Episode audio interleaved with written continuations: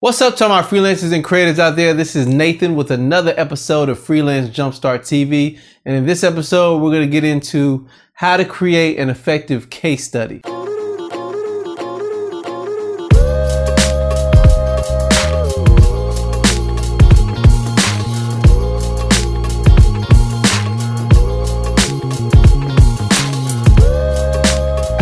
So in my last video, I talked about the fact you need a portfolio. A portfolio is really your opportunity to take control, tell a story, but also to show your value and show your expertise and display the types of work you do as well as the type of work you want to do in the future. The last point I made on that video is the fact that your portfolio needs to have some element of a case study. And when I say case study, I mean you take one body of work that you produced and you really expound upon it. You talk about certain things about the project, you talk about your thought process, the design process, and you show the end results of what you produced. So in this video, we're going to get into what a case study is and really how to write one. And without further hold up, let's get into it. So when it comes to crafting your case study, think about something that you actually enjoy doing. Think about a project that you had fun doing, but also represents the type of work you want to do in the future. Because the whole goal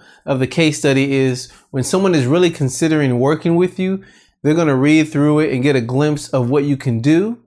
And at the end of their reading, they're going to want to, you know, sign up for your service or sign up with you as a freelancer or whatever service you provide. The goal is after they read it, they have insight. And then it's going to want to spur them on to connect with you. So the first thing about a case study is, as I mentioned, choose something that you had fun doing and write the background. When I say the background, take the time to write about your client. So if you're working with a particular client, uh, tell about their company, describe what it is their company does, but also describe why did they come to you? Why did they choose you? So you may not be able to remember this, you know, because it may have been some time ago. That's why it's important, honestly, to ask the person this as you're in the midst of your process. So you may want to ask them, you know, what made you choose me? And when they provide an answer, that's the type of thing you can use on a case study. So just give background and talk about the company, why the person chose you,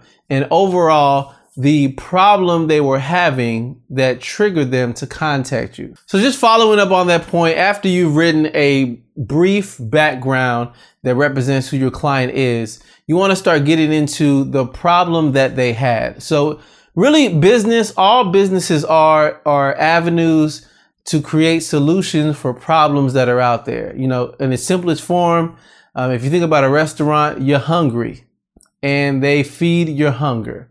Or you don't feel like cooking or you don't have the time. So you go out and somebody else provides that service for you. They cook for you and they feed you, you know, in exchange for your money. So business honestly is just an ex exchange of value, but most of that value is found when a problem is solved. That being said, write out what the problem is. The client came to you for a reason and they had some type of problem or issue. So say the client had a problem with fill in the blank and outline what that problem is clearly. And the reason you want to outline it is as you're telling the story of your case study, at the end of it, you want to point out how you solved that problem. So here at this point, make sure to define the problem clearly and accurately because you're going to point back to it again. This is the middle part of the case study. You want to go into your process.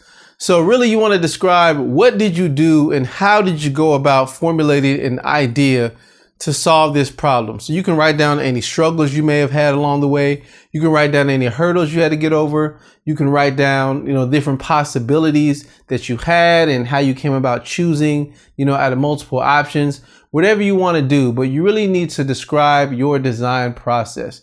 So for example, I'll just use myself. Um, if I was working with someone, a web design project, I would go into detail on, okay, the person told me they wanted to build their own personal brand. So there are a couple different options I could have went with. They could have promoted themselves or they could highlight all their previous experience that they learned on a nine to five job that is applicable to using them in their own personal brand. So those are two directions I could have taken, and I can talk about how I found information or how I worked with the client to get that information, or I asked them certain questions. It just depends you know, what I want to highlight in the design process. I can talk about what colors I chose and certain systems that I chose to go with, because maybe they have an e-commerce store, so I wanted to make sure they could sell.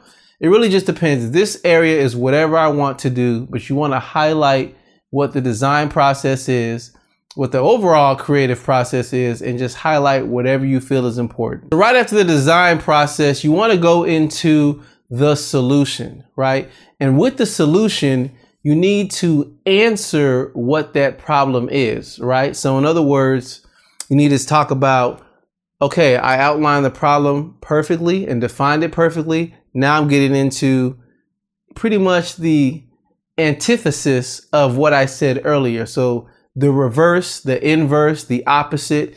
You know, the solution needs to solve that problem, and it needs to be opposite of what I said earlier.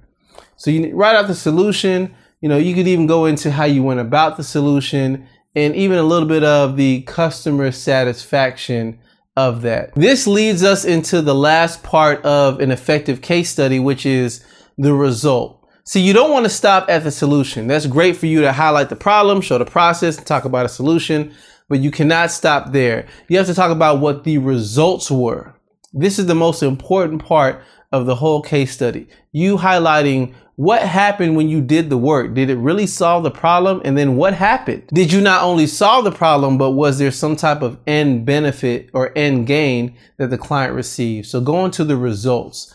It's best when talking about results to talk about something that's quantifiable, something with numbers. Maybe you can say the person had, in the case of, you know, web design, you know, the results was the person had an increase of twenty percent more traffic to their website, or, you know, the client had ten percent more sales, or perhaps the client met with one of their vendors and they saw the website and they were impressed and they were able to sign more contracts.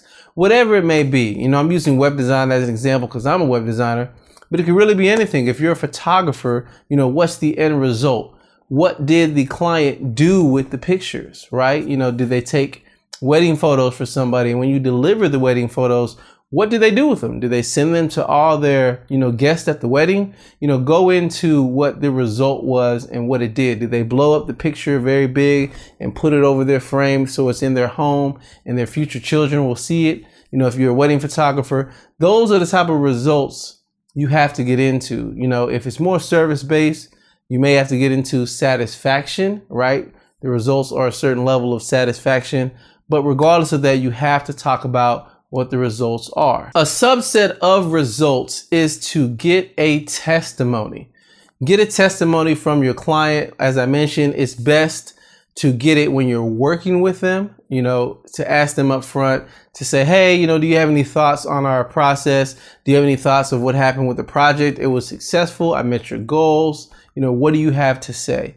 So you want to add a testimony of that, because you don't want a case study to just be you talking about what you did and talking about results.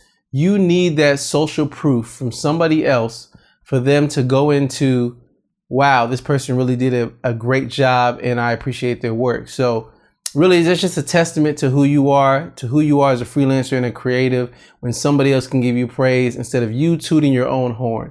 So that would be the last subset of results. So really, as a quick review, um, you know, that's it. You know, you have the background, and then you go into what the problem is, and then you go into, you know, what is the overall process in which you're working to solve the problem? You know, what was the solution? And then finally, what are the results? You know, if you write to those five things, then you will have an effective case study. And, you know, it may take some practice and some time to get better at writing these, but the whole goal at the end of it is, you know, offer your services, you know, write the case study, and at the end say, you know, want to work with me, want similar results, contact me, right? And all that will help give you more leads, you know, when people are viewing your portfolio. Thank you for checking out this video. I greatly appreciate it. As always, there are show notes for this particular episode. So you can go to freelance jumpstart dot T V slash forty-one, because this is episode forty-one, and you can get those notes.